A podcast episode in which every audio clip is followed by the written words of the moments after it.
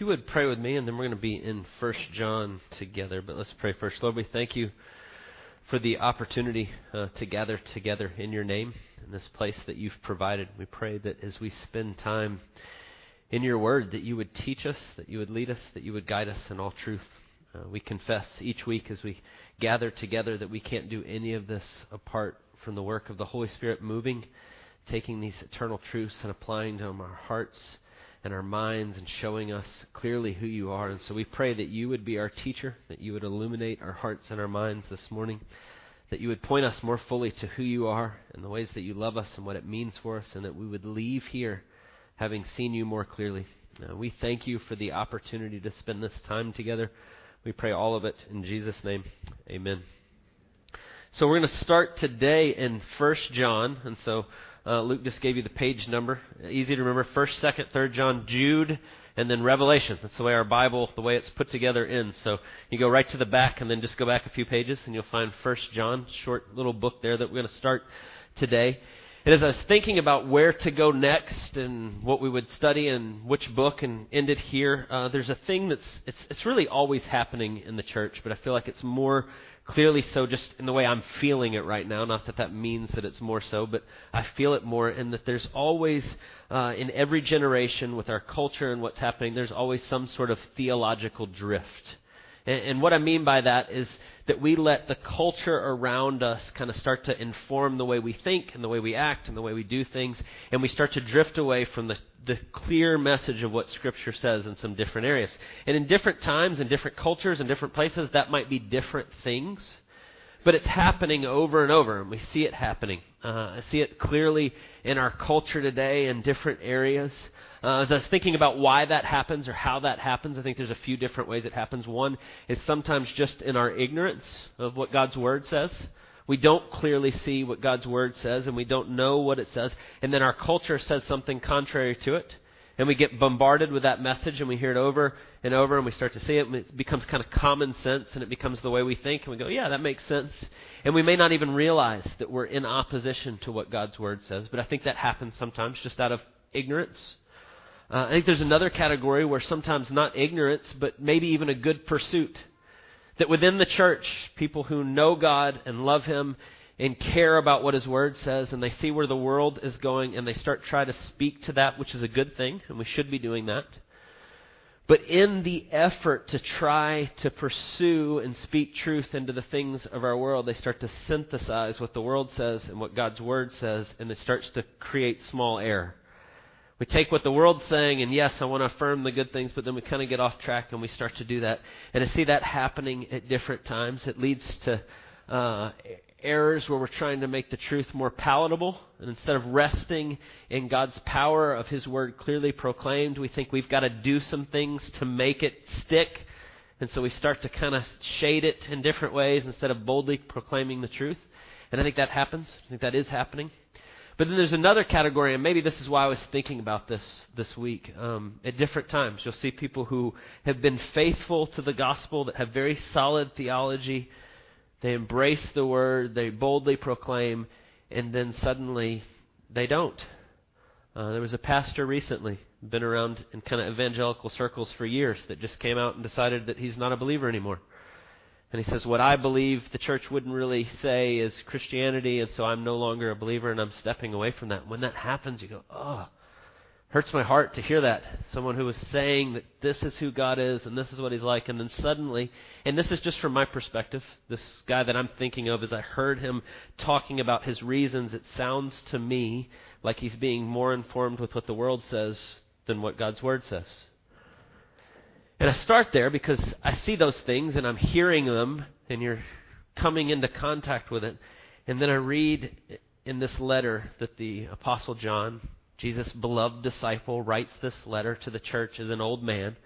And he's talking about these very same things. He's talking about what it means to follow Jesus faithfully. To not walk in the darkness, but to walk in the light uh, to love others in the way God has called us to do and what that looks like and how to do that. And if you look closely at this letter that we're going to spend some time going through over the next couple of months, you'll see that there were these things happening that we see today in the church that John is writing to. Some that had drifted, some that had completely stepped out of the faith, that those were those that were coming and then seeking to lead others astray. And so John is writing to encourage us to continue to walk in the light, to remain faithful, to be obedient, to see Jesus as our only hope. And so it's a very vitally relevant letter that John writes here as he talks about what it means to have fellowship with God, what it means to walk in the light, what it means to be obedient. And he's going to call us to these things. And so I want us just to think about that as we go into it. There's a subtext in this uh, letter that I think has been the same since John wrote it almost 2,000 years ago to what is happening today. And it's that in the world, there's this love of the world that kind of comes up and seeks to pull us away from the truth of who God is. We're supposed to love people and love the world and God's good creation, but when we love what the world says and thinks and cares about more than we love God, there's a problem. And John says there's a spirit that is moving in the world that is anti Christ, that is anti Jesus. And it's always been there and it's still there and it's still happening today. And so what he says here is so important for us as we think about this letter together. If we were to summarize just this letter that John writes and say it like this, the first half, he is talking about God is light, and to have fellowship with Him and to love Him and walk with Him, it's to walk in the light, not in the darkness. And so that would be kind of the first half, but then he also talks about God being love and what it means that God is love, and ultimately it's in Jesus and what He's done for us. And so those are kind of the big themes we're going to look at, but there's a lot here, and so we're going to spend probably about three months on a letter that only has five chapters.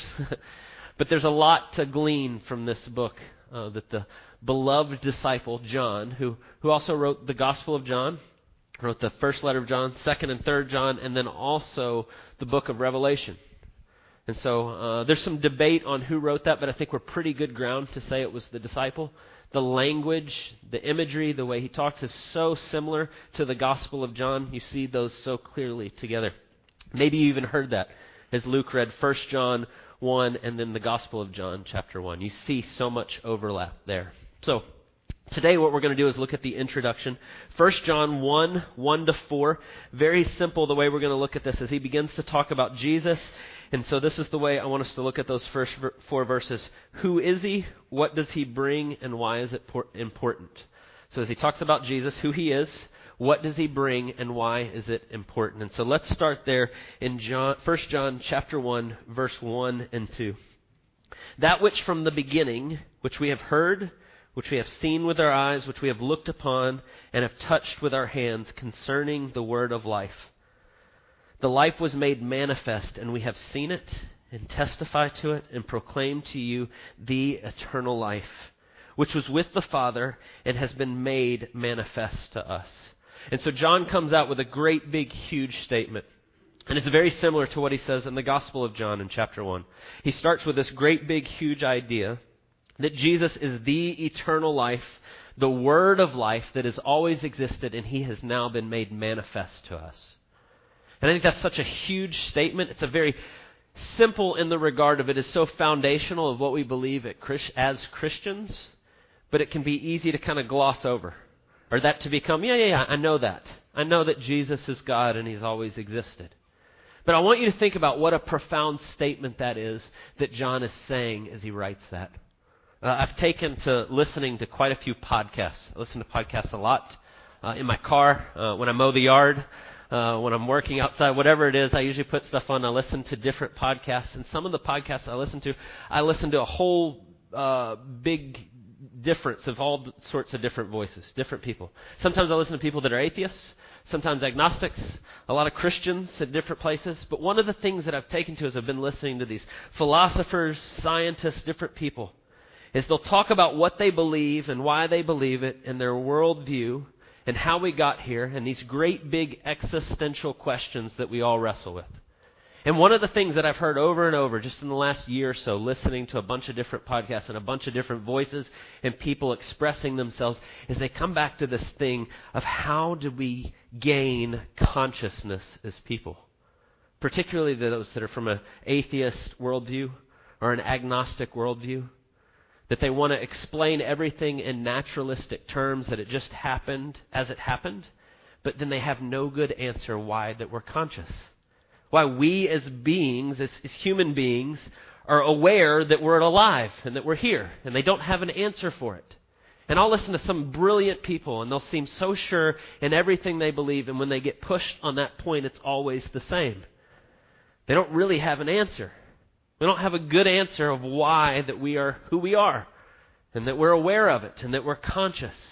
And as I think about those, and I've listened to those quite a lot, these kind of age old questions that people wrestle with, what John is saying here is that he has seen how we are who we are.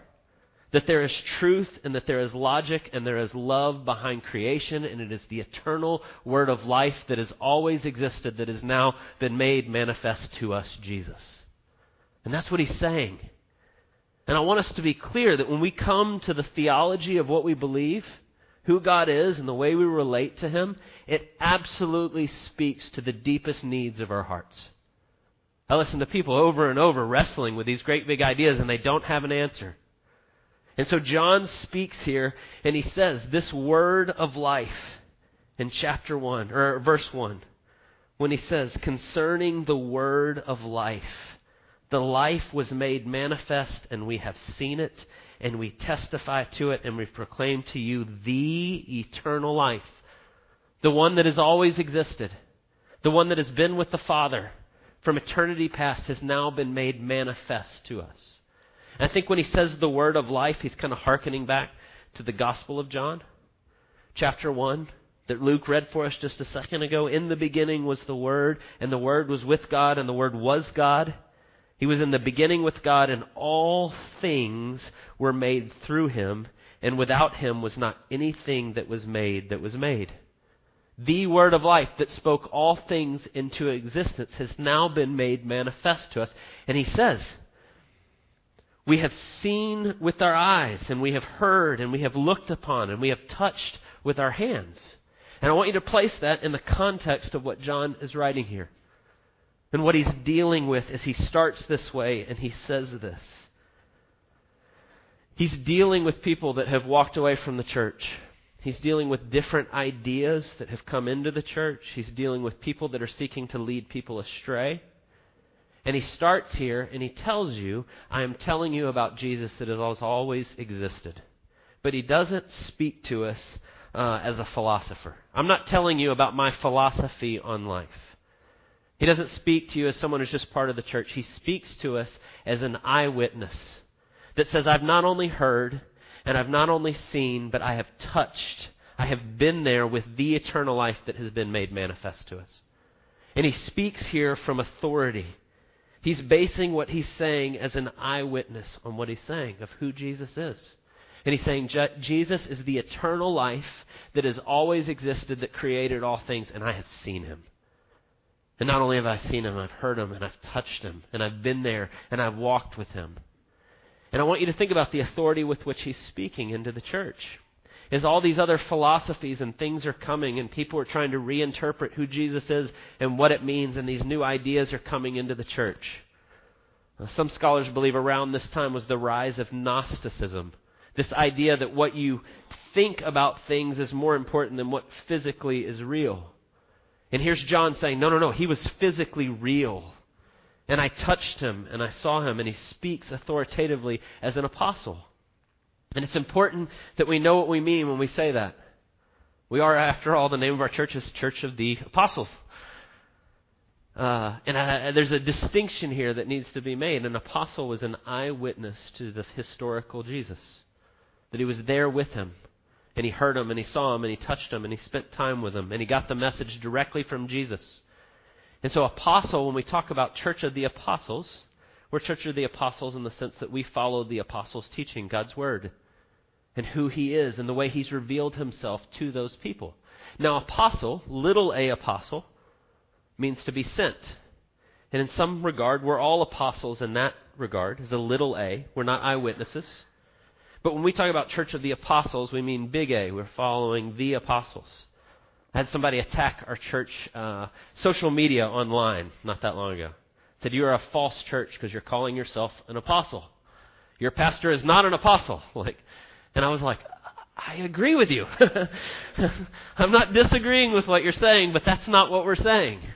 We're saying we followed the eyewitnesses of Jesus who have passed down for us who he was and what he did and what he said. Now, little a apostle is a gifting within the church that you might be good at starting new works and going to new frontiers and very entrepreneurial. And that is a good gift that God does and he gives within the church, and that's a good thing. But it's not the same thing as the eyewitness. And so John speaks as the eyewitness of what he's seen, and what he says is that Jesus is God. And he has eternally existed, and he has created all things. But then the second thing he says here about what Jesus brings for us, look at verse 3. That which we have seen and heard we proclaim also to you. Right? There's the apostle teaching others. The apostolic succession as he teaches and it gets passed down. And he says, We teach to you so that you too may have fellowship with us. And indeed, our fellowship is with the Father and his Son, Jesus Christ. He comes so that we might have fellowship with God, that we might have a real relationship with the God of the universe. And so what he's saying is that the God of the universe has come and he has been made manifest to us, and we are telling you this that you might have a real relationship with him. And at the very heart of everything that we believe, this is our deepest need in our life. To have a relationship with God, to love God and then love people. And so John's saying that. He's saying that you would have fellowship with us, and you would have fellowship with us as we have fellowship with the Father and His Son Jesus. And you were made for this. You were made to have this relationship. It's written on your heart. It's the very core of who you are, created in God's image to know and love Him above all else. But the problem is we have all sinned.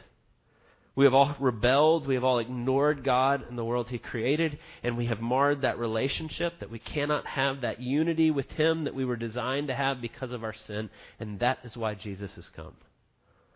He's come to bring us back in, to offer us that fellowship to bring us into this relationship. He's come to rescue us.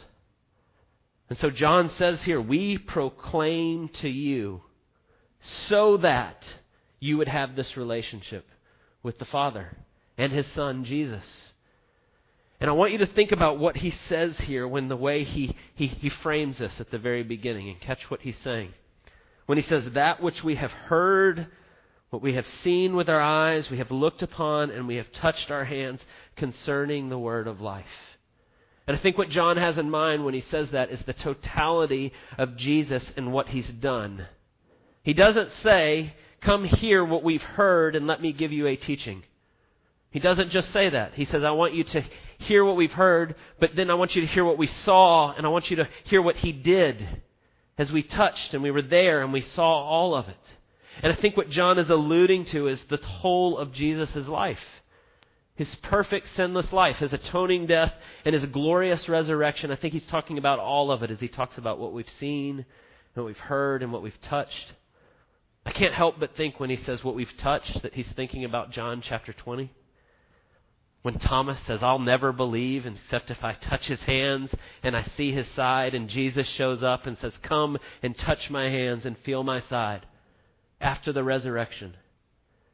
And I think he's even maybe alluding to that as he says that what we have touched and what we have seen the life, death, and resurrection of Jesus. Because Jesus comes to bring us back into a relationship with God, and it's not by just some teaching. Jesus didn't come and say, here's the rules you follow, and if you do that well, you will be saved. He came to do for us what we couldn't do for ourselves.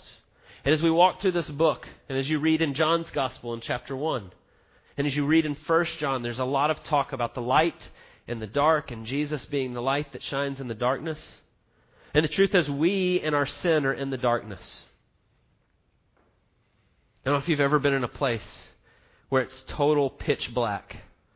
If you've ever had that happen. Where it's so dark that you're trying to have your eyes adjust and you can't see. It's kind of a freaky situation when it is so dark. Normally there's a little bit of light, and if you wait, your eyes will adjust, and then after a little bit of time you can see. But when it is pitch black, you can't see anything. And you wait, and you wait. If you're like me, you open your eyes more, like, like that's going to do it. And you still can't see. Because it's darkness, complete darkness. That is our spiritual condition apart from Christ. We can't see, we can't do it, we can't make that move towards Him. It takes the light coming and shining in the darkness to illuminate our hearts and our minds, and so Jesus comes. And He comes to do what we can never do for us. And the light shines in the darkness, and He draws us to Himself. By grace, through faith, Jesus' perfect life for us, what we've never been able to live, He does. That's why John's talking about not just what He said, but what they saw and what He did. Because it's the whole of His life. It's not just following His teaching the best we can, but it's putting our faith in His perfect, sinless life for us. His atoning death as He takes our sin upon Himself and pays for it for us.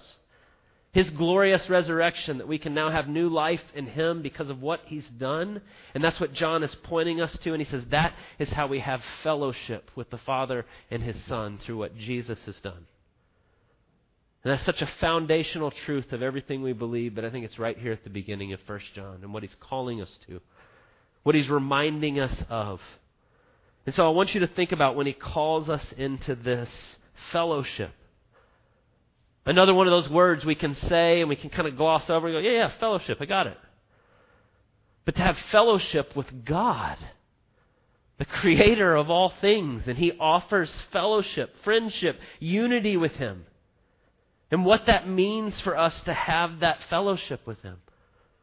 Every single one of us has a desire to be known and to be loved. It's the way we're created in God's image to have that relationship with Him. But there's also this problem that we have in our sinfulness. We want to be known because we want to be loved, but we also don't want to be known because we want to be loved. Because if you knew everything about me, you probably wouldn't love me. If you knew everything, you might go, ugh. And we know that. Every one of us knows that. And that's why Jesus comes and he offers fellowship by what he does. And when we miss that, we will seek to validate ourselves and our life through the way people look at us rather than how God does. We'll hide parts of our life. Instead of having a full fellowship with other people and other believers, we'll hold parts of it back because we're still believing that it's all about us and the way I'm saved is about how good of a person I am, but Jesus comes and he shines a light in the darkness and he reveals the truth. That you're more sinful than you ever would um, care to admit. But that you're more loved and accepted than you ever hoped by what Jesus does for you. And he comes and he shines that light in the darkness. And I start to think about this thing that John is talking about that you would have fellowship with us. And indeed, our fellowship is with the Father and his Son, Jesus Christ. And if you're a believer, you know what I mean when we start to talk about what this fellowship is with the Father through His Son. It is a gratitude and a joy that is overwhelming for the forgiveness that God has given you in Jesus. And when we experience that, there's a feeling that goes with that an overwhelming joy. When we understand what God has done from us, done for us. Tears of joy at the glory of who God is and what He's done. I wrote about tears of joy and how I sometimes do that. and now I'm like, oh, wow. Right? There's this feeling there's this gratitude, there's this joy that comes with fellowship that you have with God, and it's completely because of what Jesus has done. And I can rest in that. That I can be known fully and still be loved because of what Jesus has done. And sometimes there's that feeling that overwhelms, and sometimes we can chase that feeling. We can see fellowship as, man, it's this feeling that I have, and I'm overwhelmed by it, and I want that feeling, and that is a good thing. There's nothing wrong with feelings being part of your relationship with the Father this feeling and understanding what Jesus has done, but there's also the balance of what he says here concerning the word of life. You cannot divorce the truth from your feelings, and your feelings have to be influenced and guided by the truth of who God is and what he's done. In fact, I would say where I started this morning, talking about the error, theological drift, oftentimes is associated with us elevating feelings over God's Word. And the two have to go together. Our feelings have to be informed by what God has revealed to us about who He is and the way we approach Him. And they go hand in hand, and that is what that fellowship looks like. That's why when John talks about concerning the word of life, the life was made manifest. And he has spoken and he has told us and he has showed us exactly what Jesus is like. And that is now, or how God, what God is like in Jesus, and that is now how we approach God. And those go hand in hand together, and that is what that fellowship looks like. So, who Jesus is, the eternal God who created all things, who has come to be known, has made, been made manifest, and he offers us fellowship with God. Last part, why is that so vitally important? Look at verse 4. He says, We are writing these things so that our joy may be complete. You are created to love God and to love people. It's the very center of who you are. You're made in God's image to know and to love Him. And John says, We're writing these things, and he says that our joy may be complete. Might be a little perplexing as you first read that. What's he talking about? He's talking about the apostles himself and those that are proclaiming Jesus, that are making disciples, that are going out and telling who God is and what he's like. And he says, We're saying these things that our joy may be complete. And if you know Jesus and you have fellowship with him, by the Son to the Father and what he's done, and you know this in your life, you know exactly what he means when he says, We're writing these things that your joy may be complete, that our joy may be complete. If you know Jesus and you know what he's done for you, and he knows you know how he meets the deepest needs and desires of your heart and your life, the idea that to have a completeness of joy is to share that with others, that they too would know Jesus, makes perfect sense. Because you know how he meets your needs. And so when John says, We're writing that you might know, that our joy might be complete. As a believer that has fellowship with the Father through the Son, you go, Yes, absolutely. I, I read this week, uh, Lynn's doing a fellowship at the gym. Those of you that know Lynn Sweat, she wrote, I'm going to have a ladies' fellowship at the gym at this thing. And I read the post that she said, and I went, do that, Lynn. Invite people to come. And I know her heart, and she's saying, I want people to come and know what Jesus is like. And I read that and I go, oh, yeah. Or, or, or Ben came to my house this week for Young Life, and we invited neighbors with middle schoolers and said, Come and let's talk about ways that we can have Young Life for middle school students in Dawson County. And I sat there going, Yes! That these kids would know who Jesus is, that they'd have fellowship with the Father through what Jesus has done for them. Oh, that our joy may be complete. Do you know what I mean? When you know and love Jesus, and you see people struggling with validation, you see people struggling with being loved being able to accept that they're loved. And Jesus stands going, Come to me, all you that are heavy laden, and I will give you rest. I know exactly what John means when he says that our joy may be complete. Absolutely. And so he's going to talk about in this letter what that looks like. It makes me think of John chapter 20 when he writes, Now Jesus did many signs in the presence of the disciples, which are not written in this book, but these are written so that you may believe that Jesus is the Christ, the Son of God, and that by believing you may have life in his name. That's what he's saying, right? That's what he's saying here. The word of life the eternal word of life has been made manifest, and I'm telling you this that your joy may be complete. That we can live in light of the way we were created to be. This glorious good news. And so as we work our way through 1 John, that's simply what we're going to talk about. How do we walk in the light? How do we be reminded that God is love and that He loves us and His care for us? How do we be faithful in times when people are seeking to pull us away from the truth? So let's pray. God, we thank you for this letter. I thank you for your inspiration of it, your protection of it, your passing it down to us. That the eyewitnesses that were with you and love you wrote these things down for our benefit, that you would point us to who you are and the ways that you love us.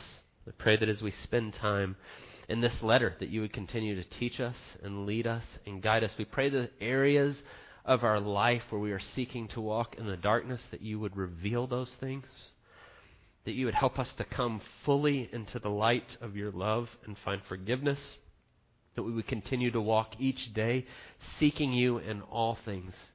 We thank you. We thank you for the ways that you love us, the way you keep us. We pray all of it in Jesus' name. Amen.